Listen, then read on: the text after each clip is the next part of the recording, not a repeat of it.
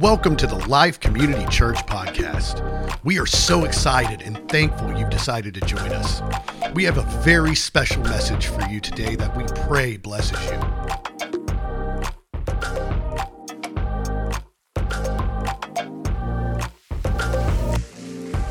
I remember what God did for Tim one year at camp. He lost a toenail. I remember that. Remember that? it never grew back the same. How you doing? You made it. Good to see you. I'm glad you're here today. We have some new members we want to recognize. Chris and Jennifer James. They're right there. Maya Shaw, she got like the middle, I mean, the exact middle seat. I think Daniel's here. Daniel, Daniel, she's, ah, uh, he must be. Daniel Debo. Anyway, so Daniel Debo, he is here. Uh, so we welcome them. We're uh, in this series, Experiencing God, and today I'm going to talk about the sin against the Holy Spirit. Have you ever heard the term blaspheming the Holy Spirit?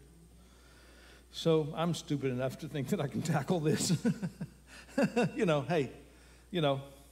So we were in life group and we were kind of talking about my sermon last week, and we were talking, and, and so we were.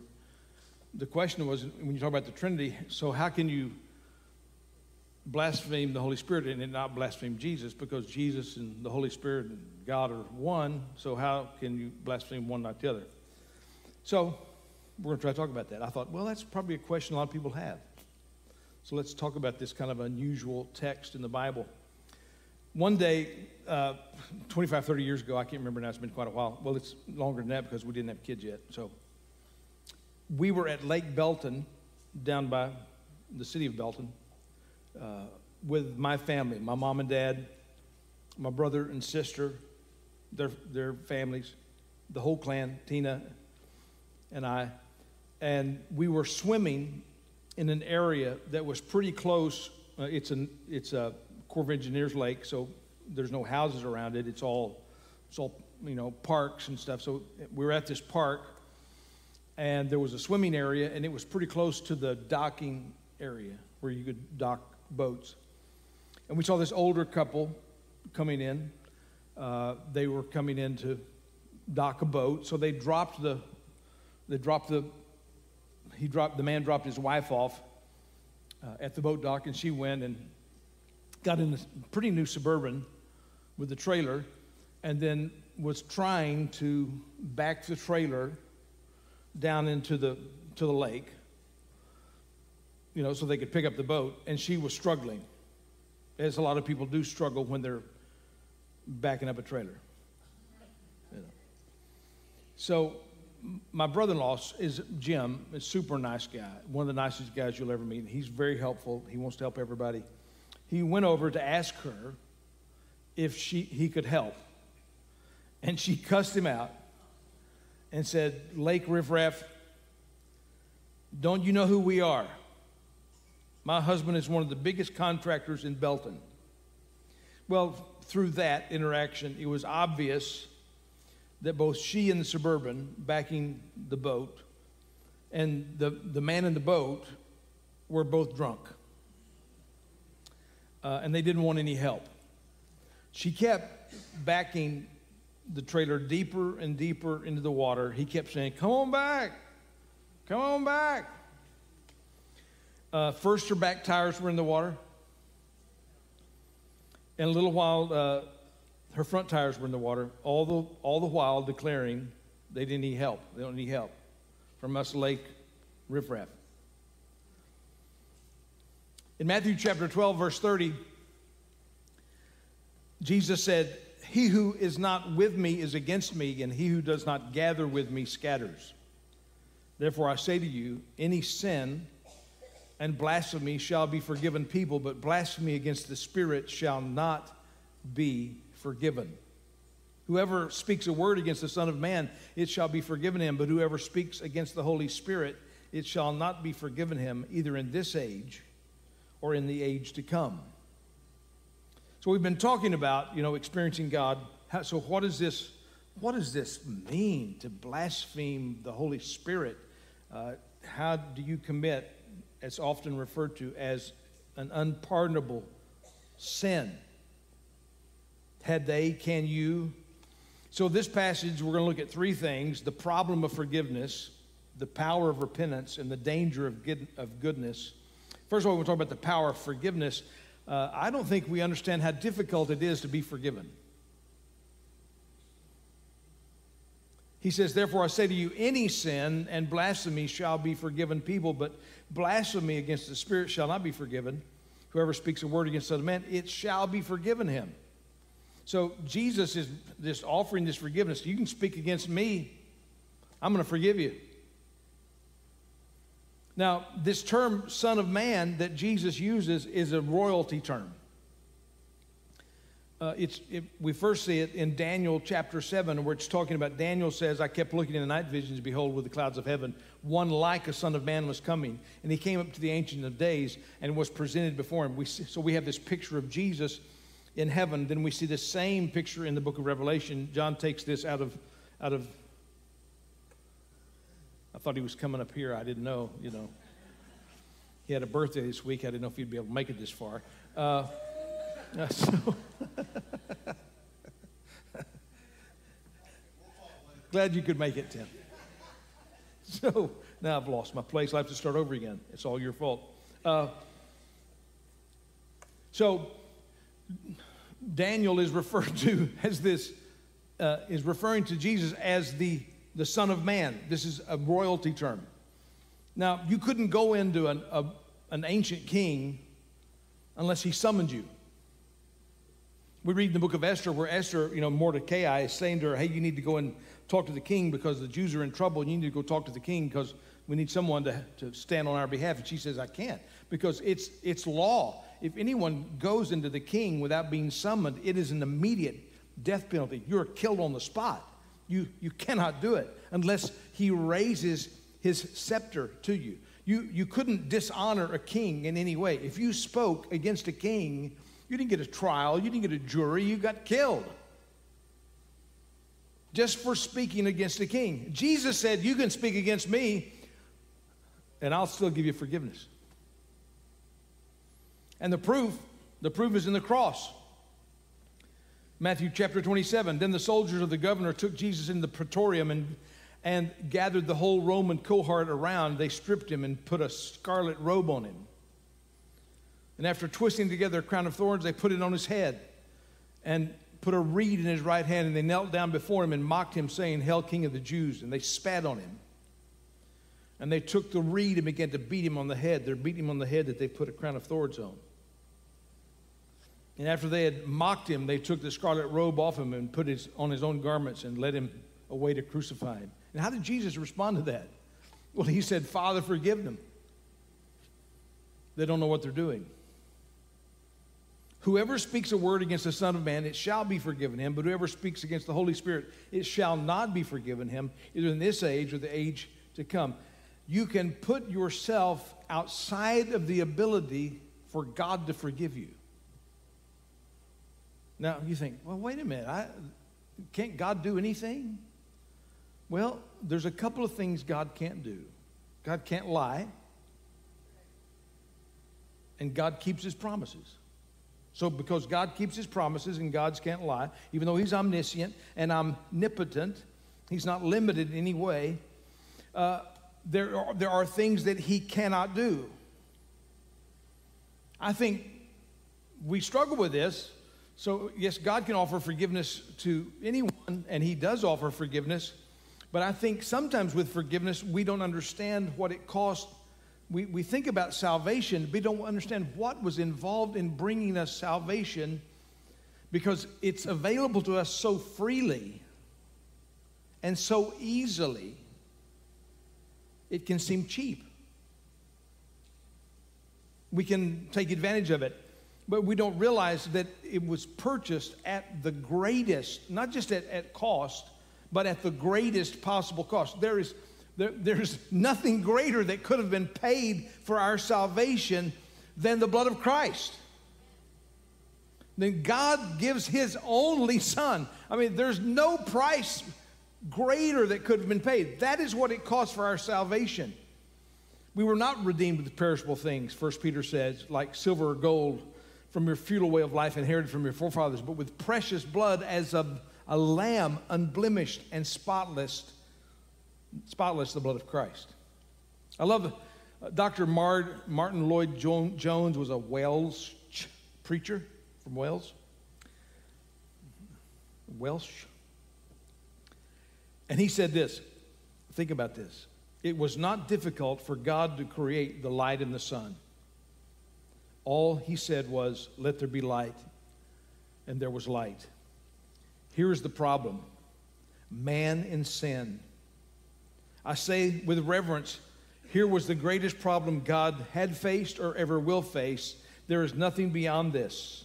So, the greatest wisdom is needed to solve this problem. Anyone who thinks that the salvation of man was a matter for God is simply was a simple matter for God is simply proclaiming that he does, does not know either the Old Testament or the New Testament.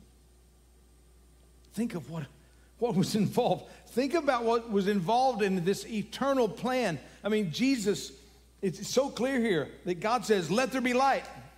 And the universe comes into, into picture. But in Genesis 3, he says, the seed of man is going to crush Satan's head, and it takes thousands of years in the plan of God to bring it about. This eternal plan. And I love what it says in the message in Ephesians. It says, What delight God took in planning this. It's, it's almost like he you know, said, Watch this, guys. Forgiveness is a huge problem. None of us had a little sin problem. There's no way outside of the perfect sacrifice of Christ that, that God can offer us forgiveness and salvation. It took the highest price to bring us because it's a great problem. Forgiveness is not an easy thing, but God solved it through the blood of Christ. And then there's tremendous power in repentance. Matthew 12, 32. Whoever speaks a word against the Son of Man, it shall be forgiven. But whoever speaks against the Holy Spirit, it shall not be forgiven, either in this age or the age to come. He said, There's no sin that cannot be forgiven. Think of David. I mean, David's our hero of the faith in the Old Testament, but yet he sinned greatly. He sinned horribly. He, he took Bathsheba. He, you know, we would consider what he did to Bathsheba today rape. He took Bathsheba, and then to cover up her pregnancy, he had Uriah the Hittite murdered. But when he asked for forgiveness in Psalm 51, God forgave him. He said, Be gracious to me, O God, according to your loving kindness, according to the greatness of your compassion, blot out my transgressions. Wash me thoroughly from my iniquity and cleanse me from my sin, for I know my transgressions, and my sin is ever before me. Think of even his disciples. Peter denied him. Peter denied him on the night that he was betrayed. Peter denies the Lord. But Peter wasn't alone in that. They all denied him. They all ran. Peter was just the most vocal in saying, I'll never deny you. And Jesus was like, Yeah, yes, you will. Think of Paul. He was, he was before he was a, an apostle for Christ, he violently persecuted the church. He blasphemed Christ. He blasphemed the church that he had birthed. He was a persecutor of the church and he, was a violent aggressor. He was having people stripped from their property, stripped from their families, thrown into prison, and in some cases, killed for their faith in Christ. And he was forgiven. You see, here's the great thing Jesus says, any sin, any sin against the Son of Man can be forgiven. Any sin, every sin, no matter what you've done. There's nothing that puts you outside of the possibility of receiving God's mercy and grace. There's no sin so big that God cannot forgive it. There's no sin so great that the blood of Christ was not sufficient to atone for that sin. Every sin is forgivable. There's no sin too great. Now, the Holy Spirit's job, Jesus tells us, is to show us the heights of Christ's love and to show us also at the same time the depths of our sin and the need of a Savior. In John chapter 16, for Jesus is talking about the ministry of the Holy Spirit, he says, I tell you the truth, it's to your advantage that I go away. That would have been hard for them to understand. It's better for us that Jesus leave and give us back the Holy Spirit. He said, It's better for you that I go away. For if I go away, the helper, if I don't go away, the helper won't come to you. But if I go, I will send him to you. And when he comes, he will convict the world concerning sin. Who is the world? Well, the world is everybody outside of God. John tells us, don't love the world or the things of the world. So the world is everyone that's outside relationship with Jesus Christ. So we're in the kingdom of God. We're not of the world. We're in the world, but we're not of it. So he's saying to them, he's going to convict the world concerning sin and righteousness and judgment concerning sin because they don't believe in me. The role of the Holy Spirit is to show us our need for a Savior and to convince us that Jesus is the Savior that we need, who loves us and died to save us. That's the work of the Holy Spirit. All of us who are Christians here today, we came to Christ because the Holy Spirit draw, drew us, drawed us, drew us to know Him. The Holy Spirit worked through the Word of God. We heard the Word, and the Word produced faith, and through that, He convicted us and said, You need to come to Jesus. And we said, you're right, I do. You see, there is no sin that is unforgivable, no matter how great the sin. But if you resist the Holy Spirit, if you say no to the Holy Spirit to lead you to truth and repentance, no sin, no matter how small, is forgivable. In Christ, the greatest sin is forgivable. But if you say no Every sin cannot be. There's nothing. Stealing a paperclip from work makes you guilty of eternal punishment because everything can be forgiven except when we won't accept it. Those that say, I, I, don't need forgiveness. I don't know if you know this, but most people believe the way you get to heaven is by being good. Most people believe that if you live a good life, God owes you heaven. So that's the response. Oh, you need Jesus. Well, I'm a good person. I haven't, and here's what they'll say I haven't murdered anybody. That's the standard. I haven't killed anybody. So I'm a good person. No, it's, it's, it's, it's wrong. It's off. It's so I'm a good person. I, I, I do good. God owes me heaven. heaven. I, don't, I don't need Jesus it's too much, it's too far to say, I'm a sinner that needs a savior. It's, it's you know, yeah, I'm, I'm okay. I'm, I'm, I'm not perfect, but I'm okay. That is blaspheming the Holy Spirit. That is saying no to God. There's a remedy for everything if you repent. repent. There's a re- remedy for nothing if you don't. Everything can be forgiven with repentance Nothing can be forgiven without it. See, and that's where we end up with the danger of goodness. The danger of goodness. This is a context that Jesus is talking to. He's talking to good, moral, religious people, the Pharisees. The Pharisees were, as we you know read the Bible, they're the bad guys, but the Pharisees were better Christians than most Christians. Because they were really trying to keep the law. They were really trying to do the stuff. They were, they were going to Sabbath all the time. They were paying their tithes religiously. As a matter of fact, they were doing everything religiously. In Matthew 12, this is the context. Then a demon possessed man who was blind and mute was brought to Jesus, and he healed him. So that the mute man spoke and saw. All the crowds were amazed, and they were saying, This man cannot be the son of David, can he? They're saying, Is, is, is he the Messiah? And when the Pharisees heard this, they said, This man cast out demons only by Beelzebul, the ruler of the demons. They said, he, He's not the Son of God. N.T. Wright says that the Pharisees missed what Jesus was doing in reordering the kingdom. The Pharisees believed they were going to live such good lives that it was going to compel God to send the Messiah, that he would come and get the Romans off their backs.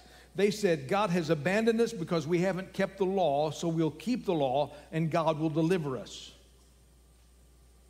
Obey the law and God will reward us and punish the pagans and the filthy sinners. Of course, he was going to recognize them and honor them for what they've done. But instead, Jesus invited the tax collectors and prostitutes to God's party. And it made him mad. Jesus tells the Pharisees, You're the problem and not the solution. And they killed him for it. See, Jesus redefines the kingdom of God. He himself came in weakness and in love and in service. He says, Hey guys, the problem's not Rome, the problem's you. The problem's me, speaking to everyone. The problem is not Rome, the problem is sin in all of our hearts. Do you recognize that? You realize the problem is not America, that the problem's us? The problem's not the Democratic Party or the Republican Party, it's the party of the people. It's us, it's sin in our hearts. That's the problem that we're trying to deal with. Uh, it's not the good people who are in and the bad people who are out, because that way you get to decide I'm good, you're bad, I'm good, you're bad. But in the kingdom of God, it's the humble people who are in and the proud people who are out. See, the tax collectors and the prostitutes knew they were in trouble. They knew they needed a Savior, they knew they needed help.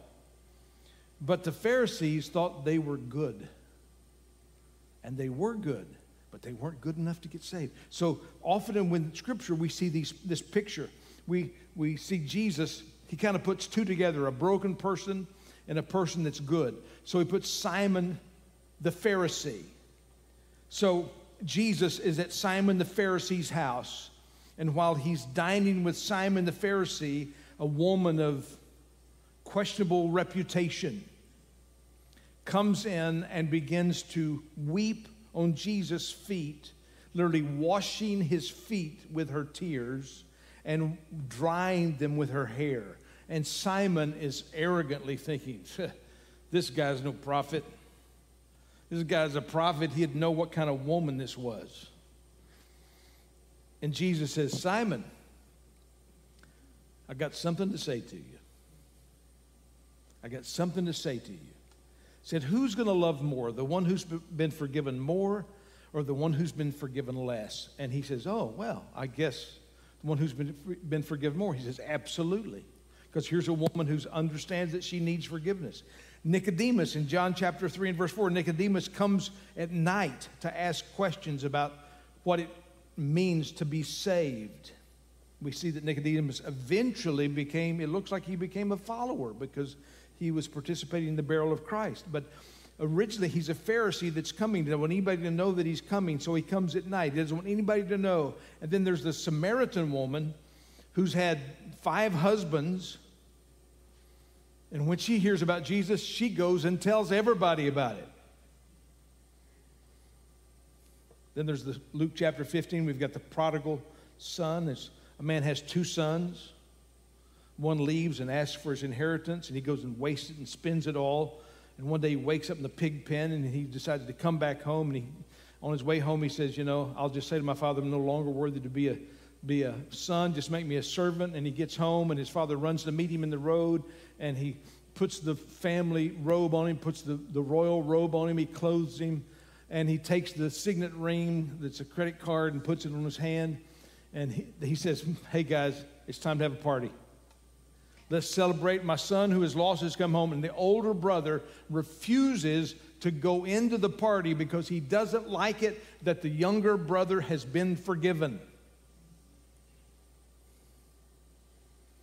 We have in Luke 18 and 19 the rich young ruler and Zacchaeus, the tax collector who Jesus calls out of a tree, goes to his house Zacchaeus says, I'm going to get, pay back all the money that I've taken from people, four times as much as I've taken. Jesus says, Today, salvation is come to this house. You see, it's easy to miss the gospel if you think you're good.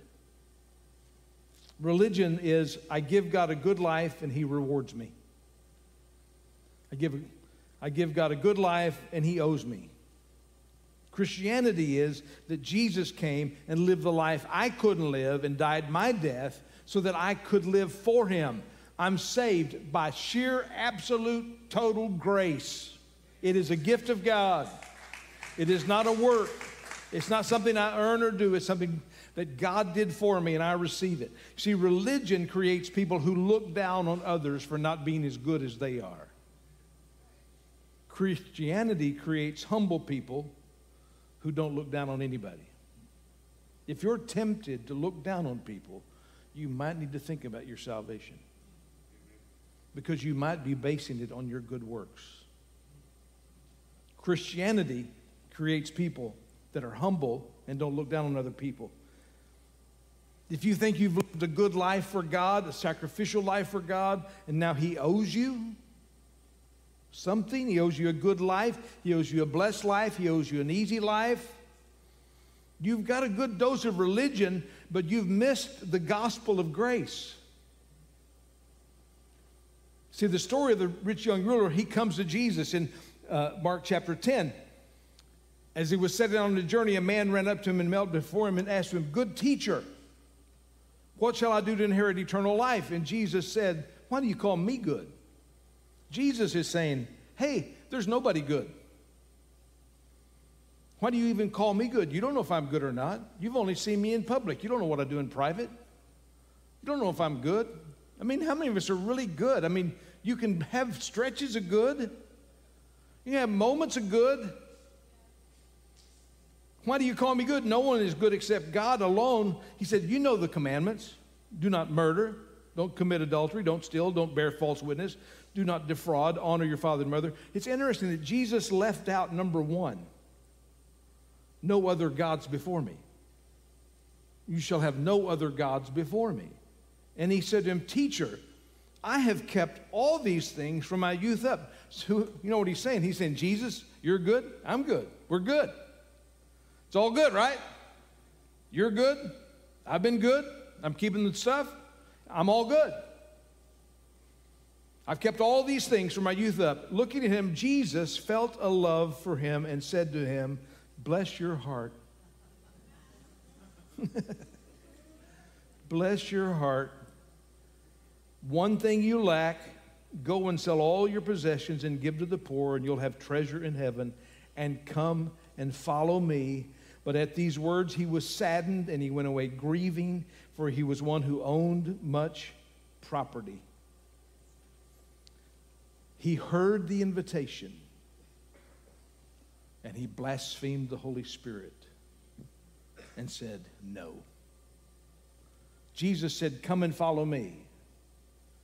And he said, No doing. I got too much property. I mean, think about it. Think about it. I got too much stuff. I can't. I'm going to rest in my goodness. And his good, goodness wasn't enough. He said no. He said no to the invitation of God. And when we say no to the invitation of God, no matter how small our sin is, it can't be forgiven. The problem is, we don't have a small sin problem. We have a great sin problem, and we need a great Savior. So, what happened to the boat ramp? Well, uh, she backed completely into the water until water poured into the windows and filled the inside of the suburban. Uh, her husband was yelling from the boat, Let her drown! That's my drunk invita- invitation. Let her drown! She backed my new suburban in the lake. The, the lady suddenly got really humble because she didn't know how to swim. So my sister, Elta, went and got her out of the window of the suburban and carried her to dry land. Uh, my brother in law went and got his Oldsmobile 98 and his, his, boat, his land yacht and uh, hooked it onto the suburban and pulled the, the trailer out. when they got on dry land,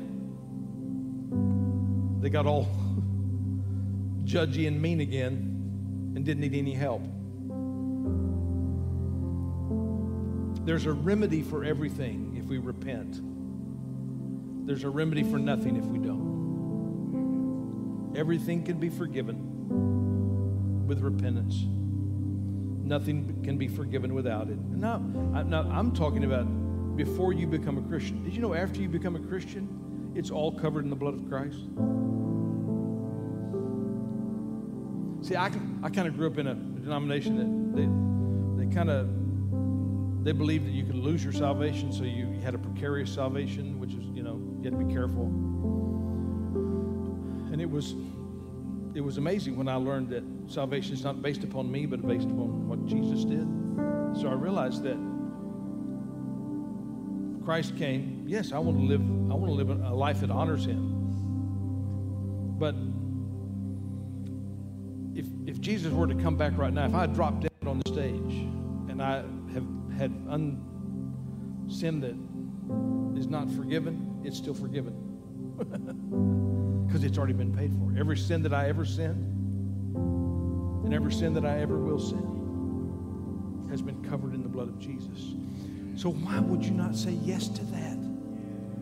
Why would you not say yes to that? Yes, it's not about my goodness. It's not about being good. It's not about that my that I've been good and God owes me something. God doesn't owe me anything. He, but He's loaded my life with blessing upon blessing and grace upon grace. He has lavished His love upon me. It's amazing. But He didn't owe it to me. Everything can be forgiven if we repent. Nothing can be forgiven if we resist only have committed the unpardonable sin if you haven't asked Jesus to pardon your sins. And there's two reasons why you may not have done that. You may have thought you were good enough that you didn't need to do it. Number two, you may have thought you were too bad. You've gone too far. Surely God can forgive other people, but He can't forgive me. And I want to tell you there's no sin how great. You're surrounded in here by some great sinners. Did you know that? Some world class sinners in here. But we have an even greater Savior. We have an even greater Savior if you will receive it. Will you receive the pardon of Jesus? That's the, it's off. That's what the Holy Spirit does. The Holy Spirit says, God loves you. Here it is. Rich young ruler said, Nah, I'd rather have the beachfront property. Amen. Let's stand. Lord, there's people here today that may feel like they've gone too far. They don't feel like you can forgive them, but yet the price that Jesus paid on the cross was complete. It was enough. It was enough for the sins of the whole world. Every, every heinous, horrible act that's ever been done was covered in the blood of Jesus. We can be forgiven no matter what we've done. Lord Jesus, we want to receive the offer of salvation. If there's someone here today that they haven't received the offer of salvation, that they have they have not said yes, Jesus had said to them, "Come and follow me." Come and follow me. Just say yes. It's just the beginning, it's not the end, it's the beginning. Receiving Christ as your Lord and Savior. I'm, I'm a sinner, I need a Savior. Receive Him today. I just challenge you, encourage you to receive Him today. Father, in Jesus' name, thank you. Thank you for solving our sin problem because it was a great problem you sent Jesus and set us free from the law of sin and death. Thank you, Jesus. What we could not do, you did for us.